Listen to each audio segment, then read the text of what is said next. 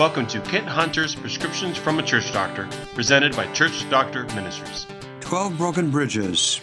We see them in churches everywhere. Welcome to episode number four, where we're going to see some new pathways to restore spiritual vitality to your life and to your church. Yes, we know, most Christians know, the pathway to heaven is Jesus, but God's bridge to introduce Jesus to people everywhere is you and me, the local church. But as we look at churches across this land and around the world, we see a number of broken bridges. Broken bridge number four, we call discipleship disaster. It's all about the issue of how do we disciple other people. You know, when we consult churches, we use anonymous research surveys, questionnaires. They're sent ahead of time and we get them back, and then they're all tabulated and put in graphic form for their report. And for us and for our consultants to study before we even arrive on site. We also collect other data like bulletin items and newsletters and their constitution and all sorts of things. And then we go on site and we interview a cross section of the congregation. And while we're interviewing people, I've done this for now 40 years. One of the questions that I ask is Are you involved in your church in some way? And inevitably, somewhere along the line, somebody chosen for me to interview in the cross section of their congregation is a Sunday school teacher. And I have a, a, special set of questions beyond other things that may come up out of the person's own story of life and their story in the church. It's my way of unearthing the world of discipling. So they usually, on an information form, they fill out right before we interview them, put down what they're involved in. And so I'll see that they're a Sunday school teacher. I'll say, so I see you, uh, you teach Sunday school. I might ask them, what level do you teach? What are the age level of the children in your Sunday school class, and so on and so forth. And then I'll ask them, so I know you might have it written out somewhere in some sort of document that your church uses, but just off the top of your head, what would you say is your primary job description? What are you supposed to do as a Sunday school teacher? At that point, person usually looks at me like, "You don't know about Sunday school?" you know, I just kind of encourage them along, and they say, "Well, you know, to teach Sunday school." I said, "Yeah, I understand that. What else?" Sometimes they'll say, "Well, what do you mean? What else?" Well, you know, what else are you expected to do? What do you? What is part of your role as a Sunday school teacher besides actually teach? And they'll say, well, you know, prepare the lesson. Yeah, that's good. I, I understand that. What else? And they'll kind of start thinking a little deeper and maybe hesitate a little bit. And then I'll hear someone say, well, well, besides prepare the lesson, uh, I pray for the children that are in my class. Well, that's good. What else? And they'll think a little bit more and they'll say, well, if somebody misses Sunday school, I call the home or check with their parents in church, see if they're okay. Okay, that's great. What else? Finally, I exhaust their list. And what I'm looking for is someone, some Sunday school teacher that will tell me one of my primary responsibilities while I teach Sunday school is to look for, pray for, until I find, and then invite someone with the gift of teaching who I can disciple on the job while I'm teaching Sunday school. And I hope you're absolutely blown away with discomfort by what I'm going to tell you. After 40 years working in almost 1,600 churches in 77 different denominations, along with non denominational independent churches. Not once, not even once, have I been in a church where a Sunday school teacher I interview says, I disciple another person, or I'm looking to disciple, I'm praying for, I'm searching for another person to disciple while I teach Sunday school. Not once. 40 years, and in every church I go to, I interview a Sunday school teacher, not once. Now, in their constitution, it says that the main purpose of that church is to make disciples, to disciple people. So if I multiply that out across the church, including the staff and many pastors, what I discover is a discipleship disaster. Broken bridge number four we don't do what we confess is the primary mission of the church to make disciples. That's not just making disciples of new people who don't yet know Jesus and growing them in discipleship, that also includes discipling people in the ministry. So that begs the question why not? Why don't we disciple? Well, for one thing, we're clueless about discipleship, and that's a disaster. Paul discipled people. The Apostle Paul Jesus discipled his disciples, they discipled others. It's the key multiplication strategy for the growth of the kingdom of God. And we don't even do it internally within the church. Honestly, most Christian in churches and most church leaders don't disciple anyone. Now, some think that teaching and preaching is discipling, but it's not. Preaching is feeding people who are discipled. I've said this before you can't disciple a crowd because discipling is personal, it's relational, it's on the job. It's more like raising children and far from the idea of asking for volunteers or electing people into some position in the church. So, okay, we don't know maybe how to disciple. Well, let me tell you, it's not rocket science. And I'm going to give you six steps. Very simple. I think that any eight year old child who's grown up in a Christian home could know and do this. So, discipling is the lifelong activity of every Christian. And here are six steps. Number one, it'll sound familiar to you. Number one, come follow me. Now, you might not say it that way. You might say, Hey, Joe, you know I teach Sunday school. We've been friends for a long time. Why don't you hang out with me in my Sunday school class? Just come follow me and say no more. That's the way Jesus gathered his disciples. Most people have heard that before from the Bible. Come follow me. Now, Jesus didn't tell them everything. He didn't say, Come follow me, and someday you will die for the cause. You will be jailed for the cause. You will have to speak to emperors. You will be crucified upside down. Jesus didn't say that. So, what was that all about? Was that Jesus baiting people? Bait and switch? I don't think so. I think it was being loving and sensitive. Would you invite your seven year old into a discussion with your spouse about how you can't pay the mortgage? I don't think so.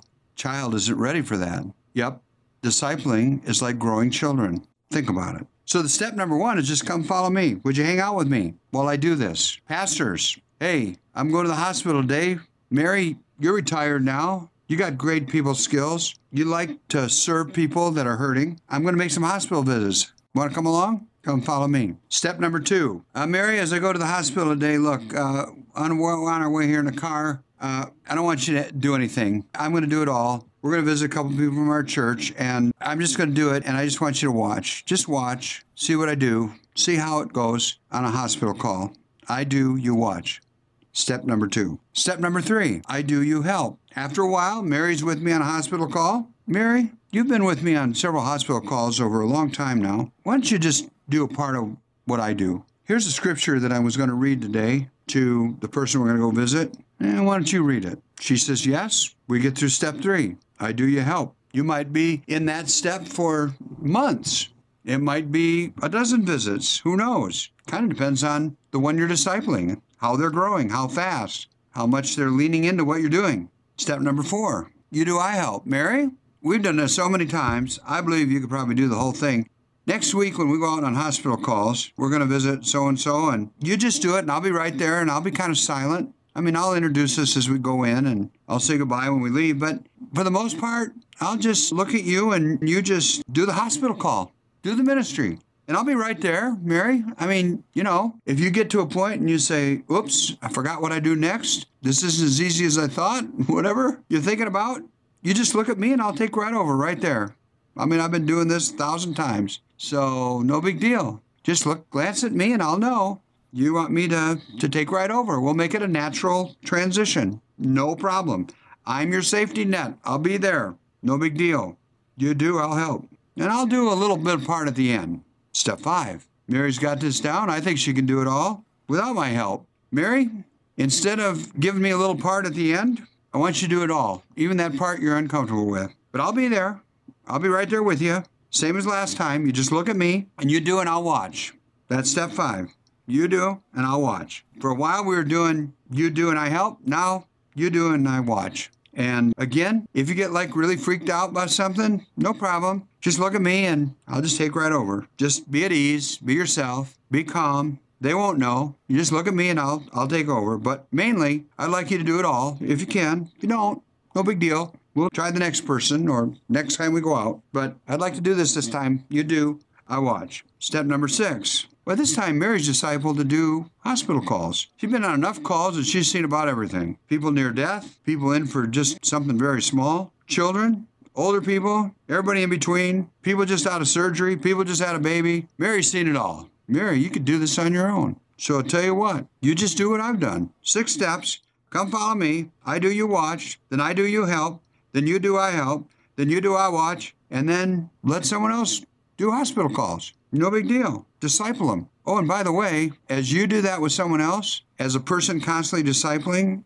I'm going to do it too because I can't do ministry without discipling someone else. Because Jesus said we're supposed to make disciples. Now, think about that process and multiply it all over your church. You're going to see ushers with somebody tagging behind them, maybe some young person. You're going to see people on your church council or board or whatever you call your decision making group that discusses big stuff. You're going to see them with someone they're discipling who's maybe sitting behind them around the table at the meeting when you gather, but they're going to be working with them off site as well helping them to grow into discipleship. Oh, you're not going to have elections. You're not going to open it up to somebody wins, somebody loses. You're not going to just take a vote. That's not in the Bible. You're going to equip these people. And you're going to go after people that are deep in the scripture and have been all their lives because that's the only manual the church has. So you're going to find people for that leadership group that have a lifestyle and a reputation of being someone who has been a Bible student most of their lives. Doesn't matter what other skills they have, they got to know the Bible to be a leader in the church, to make decisions for the church. And then when that happens, they're going to multiply themselves some other way.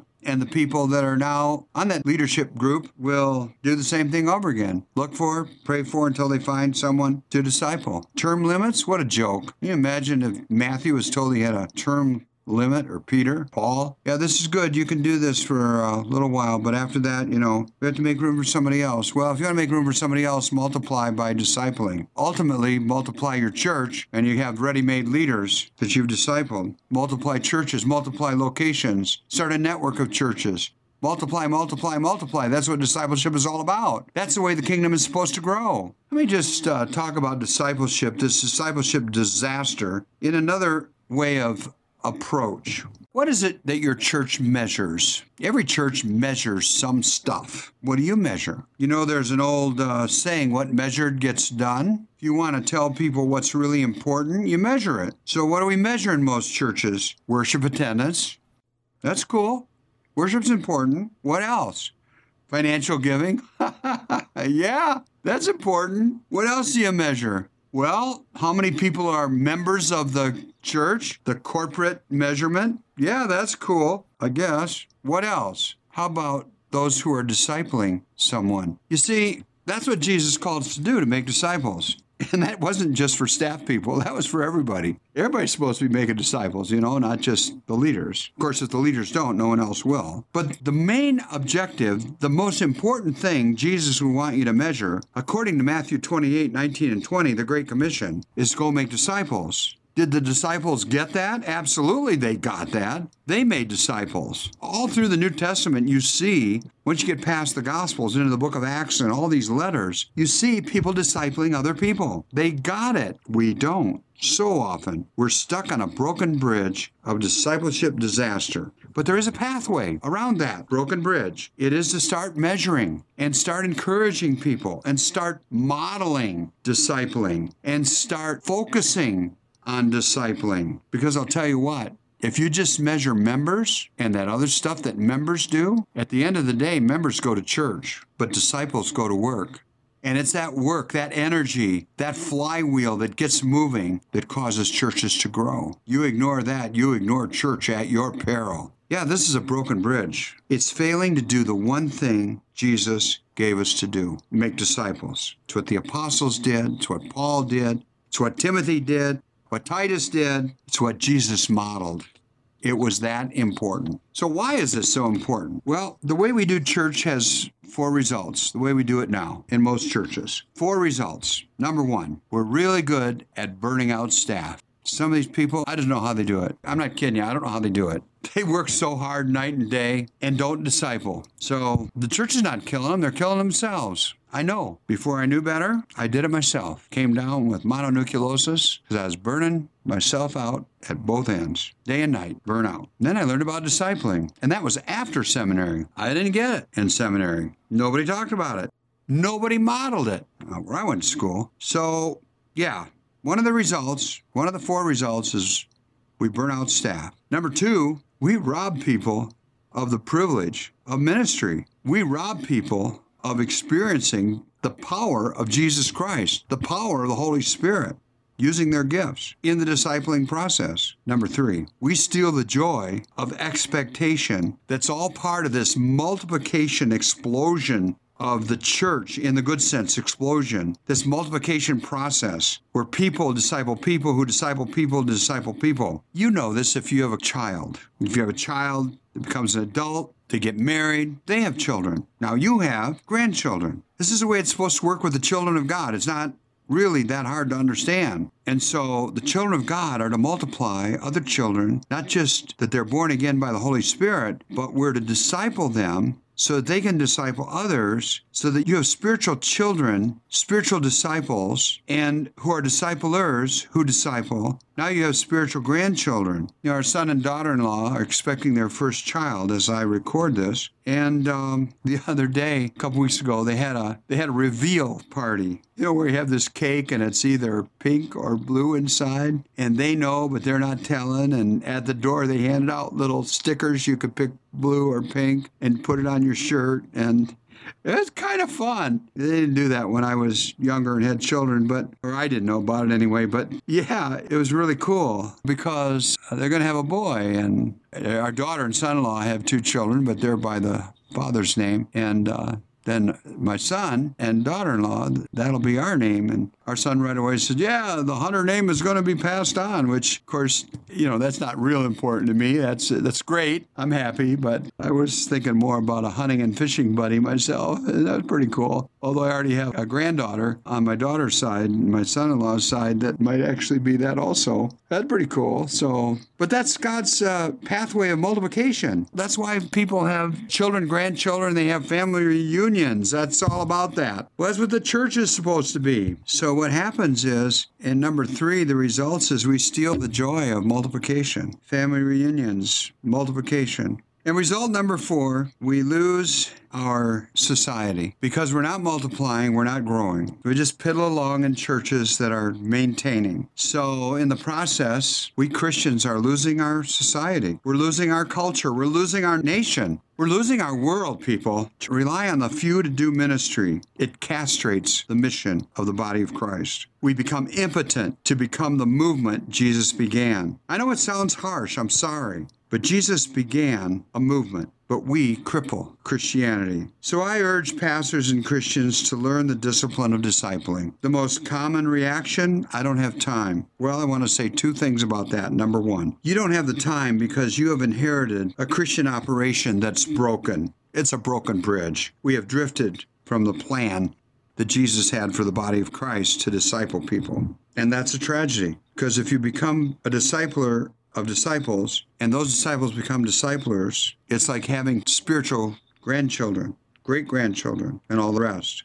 And number two, it's all about the word go, make disciples. In the Bible, in the scripture, in the original language of the Greek, the Great Commission isn't go make disciples, it's as you are going, which means as you go about your daily life, as you do whatever you do at church. So don't say you don't have time because it's as you go about whatever you do in ministry, you take someone along with you. Come follow me. Come hang out with me for a while. As you do ministry, you say the powerful words. Hey, come on along. You see, this is God's way, his pathway around the broken bridge of the discipleship disaster. You can do this. You really can, and you'll love it. Our next episode, it's a tough one. You don't want to miss it. We're going to look at the broken bridge of religious backstabbing, how we hurt one another in the church. Yeah, it's a tough one. But until then, hey, please search your heart and your Bible for God's pathway around your broken bridges. It's a great journey. You have been listening to Kent Hunter's Prescriptions from a Church Doctor, presented by Church Doctor Ministries. If you've liked this episode, please leave a review on Apple Podcasts and subscribe to hear future episodes. Check out Kent Hunter's new book, Who Broke My Church Seven Proven Strategies for Renewal and Revival, available now wherever books are sold.